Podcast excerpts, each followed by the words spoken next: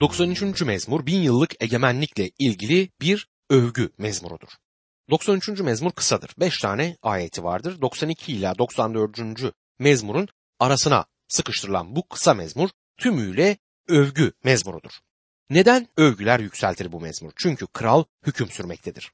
Bin yıllık egemenlikte hüküm süren kralı bu mezmur canlandırır. Rab İsa Mesih tekrar yeryüzüne gelmiştir. Bir kral hem de kralların kralı olarak geldi. Bu mezmurda tüm yeryüzü üzerinde Mesih egemenlik sürmeye gelmiştir. doksan üçüncü mezmur birinci ayet Rab egemenlik sürüyor, görkeme bürünmüş. Kudret giyinip kuşanmış, dünya sağlam kurulmuş, sarsılmaz der. Rab egemenlik sürüyor diyor. Burada Rab İsa Mesih'ten söz edilmektedir. Şu anda belki de bizim için fazla bir anlam ifade etmeyebilir ama Rab İsa ikinci kez geldiğinde bu mezmurun anlamı tam olarak anlaşılacaktır. Bugün Tanrı'ya karşı isyan bayrağını kaldırmış birçok insan ve ulus vardır. Ama İsa Mesih'in ikinci gelişinde her diz çökecektir ve hiçbir güç ona karşı duramayacaktır. Ona karşı gelenler ezilecektir. Tanrı'ya karşı gelen her kral tahtından o zaman indirilecektir. doksan üçüncü mezmur üçüncü ayette denizler gürlüyor ya Rab, denizler gümbür gümbür gürlüyor, denizler dalgalarını çınlatıyor der. Artık günaha yer kalmayacaktır. Önceleri akın akın akan günah eylemlerine set çekilecek ve şeytanın başı ezilecektir. doksan üçüncü mezmur dört ve beşinci ayetlerde yücelerdeki Rab engin suların gürleyişinden, denizlerin azgın dalgalarından daha güçlüdür. Koşulların hep geçerlidir. Tapınağına kutsallık yaraşır. Sonsuza dek ya Rab der. Burada sözü edilen gün muhteşem bir gün olacaktır. Ve bu günde doğrular sevinecektir. doksan dördüncü mezmurun konusu kötülere karşı müdahale etmesi için Tanrı'ya yakarıştır. doksan dördüncü mezmurdan yüzüncü mezmura kadar aynı konuyu ele alan bir seriyi oluşturan mezmurları göreceğiz. Bu yedi mezmur bin yıllık krallığı kutlayan ezgilerle doludur. Ezgiler Mesih'in egemenlik sürüşünü kutlar. Bunlar Rab İsa Mesih'in açıklanışını ve yeryüzünde egemenlik sürüşünü dile getirmektedir. Mezmurun bahsettiği zaman büyük sıkıntı döneminden sonraki bir zamandır. Büyük sıkıntı döneminde akla gelmedik sıkıntılar ve felaketler insanlığın üzerine inecektir. Ve bundan sonra İsa Mesih tekrar yeryüzüne gelip egemenlik sürecektir. doksan dördüncü mezmurda Tanrı'ya bir yalvarış bulunur. Kötülere karşı müdahalede bulunması için Tanrı'ya bu mezmur yalvarır. Bu yakarışı dile getiren mezmurda İsrail ulusundan kalan imanların sesi yükselir. Daha bin yıllık egemenlik bu dönemde başlamamıştır. doksan dördüncü mezmur birinci ayette Ya Rab, öc alıcı Tanrı, saç ışığını ey öc alıcı Tanrı der. Saç ışığını derken bu kendini göster anlamındadır. Birçokları kaç defa ah keşke Rab gelse der. Evet gelecektir dostum ama senin istediğin ya da sana uygun bir zamanda değil. Rabbin kendi zamanlamasına göre önceden belirlenmiş bir zamanda Rab gelecektir. Ancak o geldiğinde bize sıkıntı veren, bizi acıtan, bize baskı yapan her şeyi halledecektir. O tekrar gelinceye kadar bize sadece al elimi ve benimle yürü der. Onun elinden tutup yaşamın sarp kayalık yollarında sendelemeden yürüyebiliriz. Çünkü emin ellerdeyiz. Bize baskı yapanlardan öc almaya kalkışmayalım. Çünkü öc almak ancak Rab'be aittir. O tam adaletle yapılanların karşılığını verecektir. Tanrı her şeyi kendi adaletine göre halledecektir. Ve yaraşan cezayı da kendisi verecektir. O tekrar yeryüzüne geldiğinde görkemle, güçle hem de tam bir güçle dönecektir ve her şeyi yoluna koyacaktır. Onun geri dönüşünü beklerken adaleti kendi elimize almamalıyız. İnsanlardan öc almaya kalkışmayalım. Her şeyi Rabbin önüne götürüp onun ayakları dibinde bırakmalıyız. O ne yapacağını bizden çok daha iyi bilir. Ve doksan dördüncü mezmur sekiz ve dokuzuncu ayetlerde mezmur şöyle devam eder. Ey halkın içindeki budalalar, dikkat edin. Ey aptallar, ne zaman akıllanacaksınız? Kulağı yaratan işitmez mi? Göze biçim veren görmez mi? diye sorar. Bakın bir kez daha Tanrı aptallara burada hitap eder. Budala insana bazı gerçekleri belirtir. Tanrı ruhtur. Evet bizim gibi kulakları yoktur ama o her şeyi işitir. İnsanda olan gözler onda yoktur ama o her şeyi görür. Dünyada birçok günahkar insan var. Günah işlerken bunun karşılığını almayacaklarını, cezayı görmeyeceklerini sanırlar ve aldanırlar. Sakın aldanmayın. Tanrı her şeyi görür ve her insanın yaptıklarını tüm detayı ile kendi hesap kitabına kaydeder. Değerli kardeşim, senin günahların için ancak iki yer bulunur. Onları İsa Mesih'in üzerine yükleyebilirsin ki bunu yüklenmeye Mesih hazırdır. Ya da yargı gününde o günahları ve onların gerektirdiği cezayı sen kendin yüklenebilirsin. Eğer günahların İsa Mesih'in üzerine yüklenirse bu günahlar için yargı verilmiştir. İsa Mesih çarmıh üzerinde bu günahların cezasını çekti. İkinci defa aynı ceza sana verilmeyecektir. Sen İsa Mesih'in çarmıh üzerinde senin yerine öldüğüne ve senin çekmen gereken cezayı onun çektiğine inanırsan günahlarından dolayı yargılanmazsın. Ancak İsa Mesih'e iman etmemişsen, günahların onun üzerine yüklenmemişse seni bekleyen tek bir şey var. Sonsuz yargı ve bundan sonra sonsuz ölüm. İsa Mesih'te olanlar görkemli bir geleceğe umutla bakmaktadırlar. Değerli kardeşim, sen hala İsa Mesih'e iman etmemişsen bir gün ve bugün yakın olabilir, onun önünde durup hesap vermek zorunda kalacaksın. Günahların konusunda ağzını bile açamayacaksın çünkü suçlusun. Mesih'te kurtuluş bulan kişi mezmur yazarı ile birlikte doksan dördüncü mezmur on sekizinci ayette şöyle der: "Ayağım kayıyor dediğimde sevgin ayakta tutar beni ya Rab. Ben de birçok kez bu şekilde ayakta kaldım. Rabbim vefası olmasaydı ben çoktan kaybolmuş gitmiştim. Ona şükrederim, ona şükürlerim yetmez. Onu ne kadar övsem övgülerim yine de eksik kalır." doksan dördüncü mezmur yirmi üçüncü ayette Tanrımız Rab yaptıkları kötülüğü kendi başlarına getirecek. Kötülükleri yüzünden köklerini kurutacak. Evet, köklerini kurutacak der. Mezmur yazarı emindir. Kötüler bir gün cezasını bulacaklar der. Tanrı dualarını duydu. Onun sapladığı günde kötüler yargılanacaktır. doksan beşinci mezmur çok güzel bir sevinç ve övgü ilahisidir. bir ila üçüncü ayetler arasında şöyle yazar: "Gelin Rabbe sevinçle haykıralım. Bizi kurtaran kayaya sevinç çığlıkları atalım. Şükranla huzuruna çıkalım. Ona sevinç ilahileri yükseltelim. Çünkü Rab ulu Tanrı'dır. Bütün ilahların üstünde ulu kraldır." Bu sözlerden sonra onun yaratıcı olarak övüldüğünü görüyoruz. doksan beşinci mezmur dört ila altıncı ayetler arasında. "Yerin derinlikleri onun elindedir. Dağların dorukları da onun. Deniz onundur çünkü o yarattı. Karaya da onun elleri biçim verdi.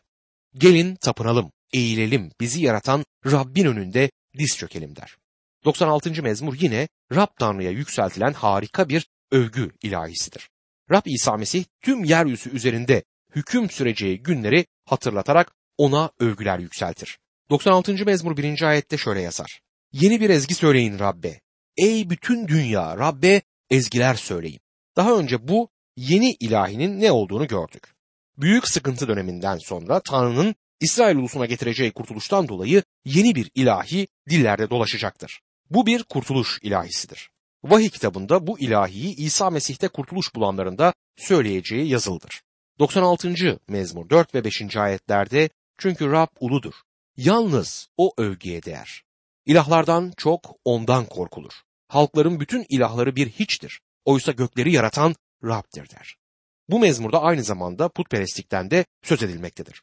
Burada putperestlikten ve ilahlardan söz edilir çünkü bin yıllık egemenlik döneminde ne ilahlara ne de putperestliğe yer kalacaktır. Bunların hepsi ortadan kalkacak. Günümüzde çeşitli dinler, mantar gibi çeşitli yerlerde ortaya çıkmaktadır. yirmi birinci yüzyılın özelliklerinden biri dindarlığın ve ruhsal dünyaya ilginin artışı olmuştur. Ne yazık ki bu ilgi sağlıklı bir ilgi değildir. Birçok kişi değişiklik olsun diye yeni yeni dinleri denemektedir. Bunu yaparken ne kadar hoş olduğunu söylerler ama gerçek inancın dışında tüm dinler ilahlara tapınmak gibidir, bir anlamda putperestliktir. Ancak şunu söylemeliyim, ileride bir gün geliyor ki tüm putperestlik, ateizm, çok ilahlı inançlar ve kültler sona erecektir. doksan altıncı mezmur yedinci ayette "Ey bütün halklar, Rabbi övün, Rabbin gücünü, yüceliğini övün" der. Rab İsa Mesih kendisi hakkında verilen tüm peygamberlik sözlerini yerine getirecektir. Putperestliğe son verecek, şeytanın yeryüzünden kovacak ve tüm yaratılış sevinçle coşacaktır. Şimdi doksan yedinci mezmura kısaca bakalım. Bu mezmurda bu gruba ait olan diğer mezmurlar gibi övgü ve sevinç mezmurudur. Dünyaya duyurmak istediği mesaj "tüm yeryüzü sevinsin çünkü Rab geldi" mesajıdır. İlk ayette şöyle der: "Rab egemenlik sürüyor, coşsun yeryüzü, bütün kıyı halkları sevinsin." Kesin olarak diyebilirim ki mezmur Rab İsa Mesih'in ilk kez dünyaya gelişi konusunda değildir. Onun ikinci kez dünyaya kralların kralı olarak geleceği günleri dile getirmektedir. Yani ileriye yönelik bir mezmurdur. doksan yedinci mezmur yedinci ayette utansın puta tapanlar, değersiz putlarla övünenler, Rabbe tapın ey bütün ilahlar der. Burada sözü edilen ilahlar melekler diye anlaşılmalıdır. İsterseniz İbraniler mektubunun birinci bölümüne bakabilirsiniz. Orada İbraniler mektubunun birinci bölüm altıncı ayetinde yine Tanrı ilk doğanı dünyaya gönderirken diyor ki Tanrı'nın bütün melekleri ona tapınsın. doksan sekizinci mezmurdan sadece bir ayete bakmak istiyorum. Tüm mezmur yine bir tapınma ve övgü mezmurudur. Birinci ayet şöyle yazar. Yeni bir ezgi söyleyin Rabbe çünkü harikalar yaptı. Zaferler kazandı sağ eli ve kutsal koluyla. doksan dokuzuncu mezmur lütuf ve merhamet tahtı üzerine oturan krala doğru yükselen bir mezmurdur. doksan dokuzuncu mezmur birinci ayette Rab egemenlik sürüyor. Titresin halklar, kerular arasında tahtına oturmuş sarsılsın yeryüzü der. Yüce olana Tanrı'ya yükseltilen bir mezmur daha önümüzdedir. Değerli kardeşim, sen Tanrı'yı yüceltmeyi bir alışkanlık haline getirmemişsen şimdi bunu yapmaya başla. Cennete gireceksen buna şimdiden hazırlık yapman gerekir. Çünkü cennette Tanrı'yı sürekli öveceğiz. Hatta sonsuza dek onu öveceğiz ve buna şimdiden alışmamız gerekir. Şimdi burada Tanrı'nın iyi olduğunu dile getiren bir mezmura geldik. Düşmanın elinden kurtardığı, kurtuluş bulanlar, onun kanıyla satın alınanlar Tanrı'nın iyi olduğunu söylesinler. Onun iyiliklerinin sonu yoktur. Bu mezmur diğer birçok mesihsel mezmur gibi ileriye dönüktür ve bin yıllık egemenlik dönemini dile getirir. Ancak bugün bizi ilgilendirmez diyemeyiz. Bugün de onu övebiliriz ve övmeliyiz. Onu övebilecek pek çok sebebimiz var. O harikadır. Sadakati sonsuzdur ve sevecenliği sonsuza dek devam eder.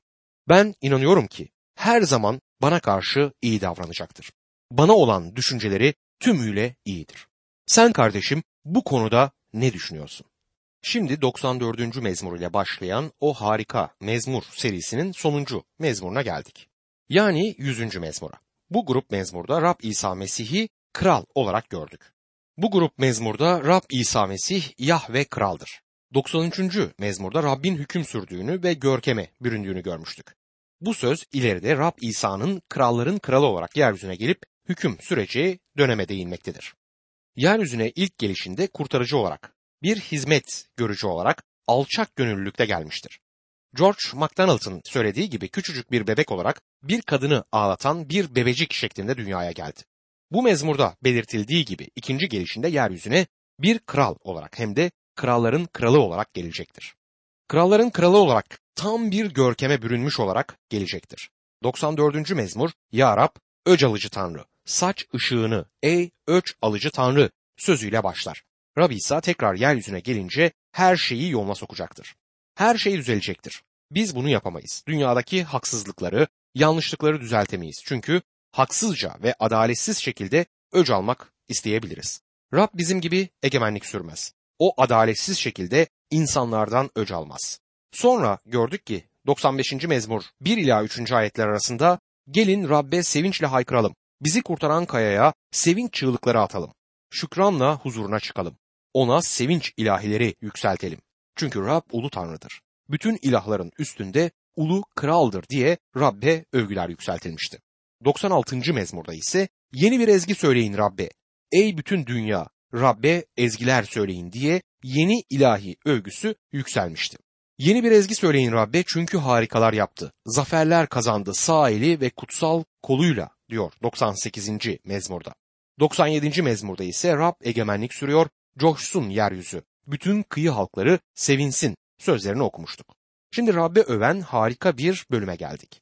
yüzüncü mezmur bu grup mezmurun sonunda her şeye haleluya diye taç giydiren bir mezmurdur. Bu değerli mezmur serisinin son perdesidir. yüzüncü mezmur bir ve ikinci ayetlerde şöyle yazar. Ey bütün dünya, Rab'be sevinç çığlıkları yükseltin. Ona neşeyle kulluk edin. Sevinç ezgileriyle çıkın huzuruna der. Daha önce söylemiştim, yine söyleyeyim, Rab bizim asık bir suratla kendi önüne gelmemizi istemez. Rabbimiz sevinçli olmamızı istemektedir. Bu şekilde sevinçle ona tapınmamızı tercih eder. Evet biliyorum. Bazı zamanlar oluyor ki sorunlar ile boğuşuyoruz ve yüzümüzde sevincin ifadesi olmayabilir. Bazen dünyanın çekiciliği ve bedenin arzuları Rab'de olan sevincimizi elimizden bir süre için almış olabilir. Böyle durumlarda onun önüne geliriz ve günahlarımızdan dolayı üzgün olduğumuzu, pişman olduğumuzu söyleriz. Tabii ki bu durumlarda yüzümüzde sevinç ifadesi olmuyor ama kendimizi onun merhametine teslim edip de İsa Mesih'in kanıyla günahlarımızdan temizlenince yine sevinçle coşabiliriz. Bu şekilde yani günahlarımıza bağış aramak için Rab'be geldiğimizde aslında ona tapınmıyoruz. Tanrı'yı yüceltmek için ona yaklaştığımızda aslında Tanrı'ya tapınmış oluyoruz. Tanrı senin mutlu olmanı ister. Bir kez Almanya'dan Türkiye'ye uçarken Avusturya'ya iniş yaptık ve uzun bir süre havaalanında beklemek zorunda kaldık. Hatırlıyorum, birisi elinde bir şişe şarapla bekleme salonunda dolaşıyor ve mutlu olun her şey yoluna girecek diye bağırırken habire şarap içiyordu. Tanrı bu çeşit mutluluktan söz etmez. Gerçekten mutlu olmamızı, içten kaynaklanan bir sevinçle sevinmemizi ister. Rab diyor ki, ey bütün dünya, Rab'be sevinç çığlıkları yükseltin. Bu gerçekten muhteşem bir mezmur. Onu övmeliyiz ve yüceltmeliyiz. Ondan başka övülecek kim var ki? En çok övülmeye layık olan odur. Ona tapınalım, onu övelim. Şimdi orta yaşlı bir ruhsal çoban olarak genç çobanlara öğüt veriyorum. Tapınma zamanını nasıl değerlendirmeleri konusunda birçok fikrim var. Bunları onlara söylemekten çekinmiyorum. Kendi hizmet yıllarıma baktığımda tek bir konuda pişmanlık hissediyorum. Hizmetimde Tanrı'ya yeterince övgü sunulmadığı zamanlar oldu. Tanrı'ya her zamankinden daha fazla övmeliyiz. O övülmeye layıktır. Tanrı'ya daha fazla tapınmalıyız. O tapılmaya layıktır. Onun huzuruna daha sevinçli şekilde gelmemiz gerekiyor. Bu mezmur kocaman bir övgü mezmurudur. Tanrı sözünde buna benzer birçok övgü sözü bulunur. Örneğin, Efeslilere yazılan mektupta Elçi Paulus bu şekilde Rabbi överek Efesliler birinci bölüm üçüncü ayette şöyle der. Bizi Mesih'te her ruhsal kutsamayla, göksel yerlerde kutsamış olan Rabbimiz İsa Mesih'in babası Tanrı'ya övgüler olsun. Gerçekten de Tanrı bize karşı çok iyi davrandı. Mesih'te olan her ruhsal kutsamayla bizleri kutsadı. Ne yazık ki bazılarımız bu bereketlerden yararlanmasını bilmiyoruz. İsa Mesih'te olan zenginlikleri şimdi bu yaşamda kullanabileceğimiz yerde onları buzdolabına ya da dondurucuya koyup bekliyoruz. Bilmiyorum, bu bereketleri neden saklıyoruz? Neden onları her gün ihtiyaca göre kullanmıyoruz? Değerli kardeşim, Rabbin sana vermiş olduğu ruhsal bereketi hemen, şimdi kullanmaya başla, onu saklama. Övgü sözlerinden söz ederken biliyor musunuz? Vahiy kitabında bunlardan bir tanesini okuyabiliriz. Vahiy birinci bölüm dört ile altıncı ayetler arasında. Ben Yuhanna'dan, Asya ilindeki yedi kiliseye selam, var olan, var olmuş ve gelecek olandan, onun tahtının önünde bulunan, yedi ruhtan ve ölüler arasından ilk doğan, dünya krallarına egemen olan, güvenilir tanık İsa Mesih'ten sizlere lütuf ve esenlik olsun. Yücelik ve güç sonsuzlara dek bizi seven, kanıyla bizi günahlarımızdan özgür kılmış ve bizi bir krallık haline getirip, babası Tanrı'nın hizmetinde kahinler yapmış olan Mesih'in olsun. Amin diyor. Seni bilmiyorum ama ben bunu okurken benim içim içime sığmıyor.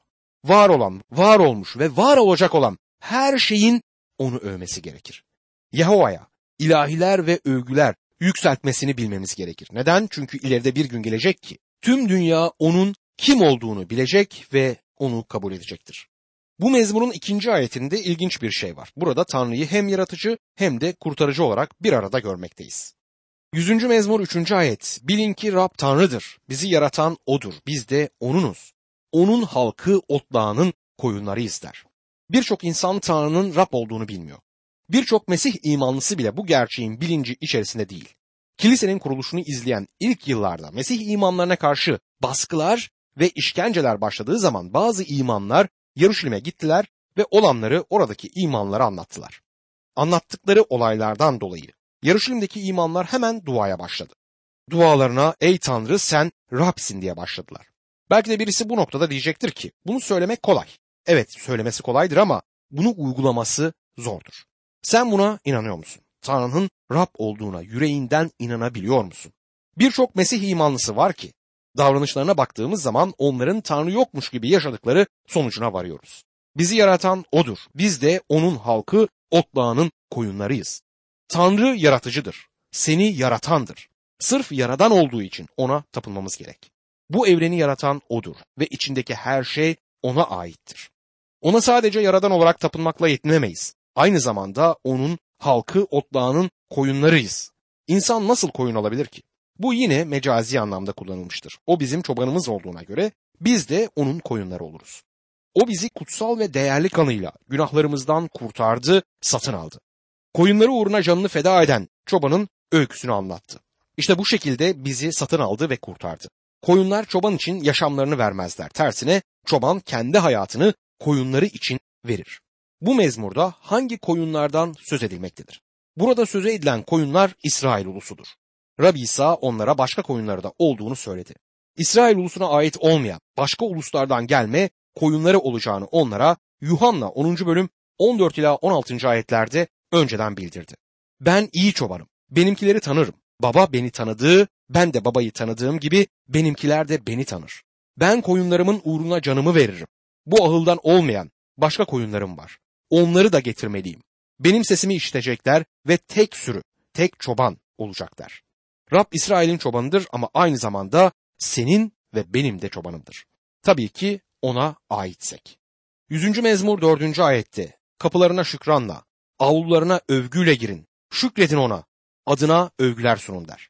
Tanrı'nın huzuruna geleceksek bu biçimde Rab gelmemizi ister. Geçenlerde birisi bana gelip çok eski ve geleneksel bir kiliseyi ziyaret edip orada tapınmak istediğini söyledi. Ama hayatında bu kadar kuru ve ölü bir tapınma zamanını yaşamamış olduğunu da dile getirdi. Buna sebep olarak sorun neydi biliyor musunuz? İnsanlar yüreklerinde şükranla ve övgüyle Rabbin evine, onun avlularına gelmiyordu.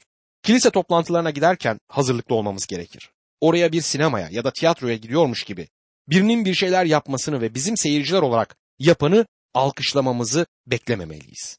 Yüreğimizde şükranla ve Rab'den bir şeyler alacağımız inancıyla ona övgü sunmak beklentisiyle gitmeliyiz. Söz edilen kilisede gelenek ve töreler şükranın ve övgünün yerini almıştı. Değerli kardeşim, sen bir Mesih imanlısıysan ve kiliseye gidiyorsan oraya yüreğini hazırlayarak git. Yüreğinde şükran ve övgü olsun. Bunu yapmaya hazır değilsen kiliseyi suçlamaya hiçbir hakkın bulunmaz. Çünkü tapınma zamanına senin katkın zaten sıfır olacaktır. Herkes aynı şekilde kiliseye giderse doğal olarak o kilise kupkuru ve cansız olur. Herkes yüreğinde övgü ve şükran olmadan kiliseye giderse doğal olarak o topluluk ölü ve cansız olacaktır. yüzüncü mezmur beşinci ayet. Çünkü Rab iyidir, sevgisi sonsuzdur, sadakati kuşaklar boyunca sürer der. Senin kim olduğunu bilmiyorum. Nerede bulunduğunu, hangi gruba ait olduğunu da bilmiyorum. Ancak bildiğim bir şey var. Rab sana karşı iyidir. Neden? Çünkü Rab kendi yapısında iyidir. O iyiliğini hem sana hem bana hem de diğerlerine göstermek ister. Onun sadakati ve merhameti kuşaklar boyunca sonsuzlara dek sürer. Rab merhametinde o kadar boldur ki onun merhameti hiç tükenmez ve sonu gelmez. Benim o kadar çok merhamete ihtiyacım var ki Rab merhametini bana verdiği zaman diğer insanlara hiçbir şey kalmayacağını bazen düşünüyorum. Ama onun merhameti, sadakati sonsuzdur. Bana yettiği kadar sana da ve diğerlerine de yeter ve hatta artar. Onun gerçeği de kuşaktan kuşağa uzanır ve tüm kuşakları içine alır. Bu mezmur yazarı gibi biz de Rabbi bu şekilde övmeliyiz, bunu alışkanlık haline getirmeliyiz.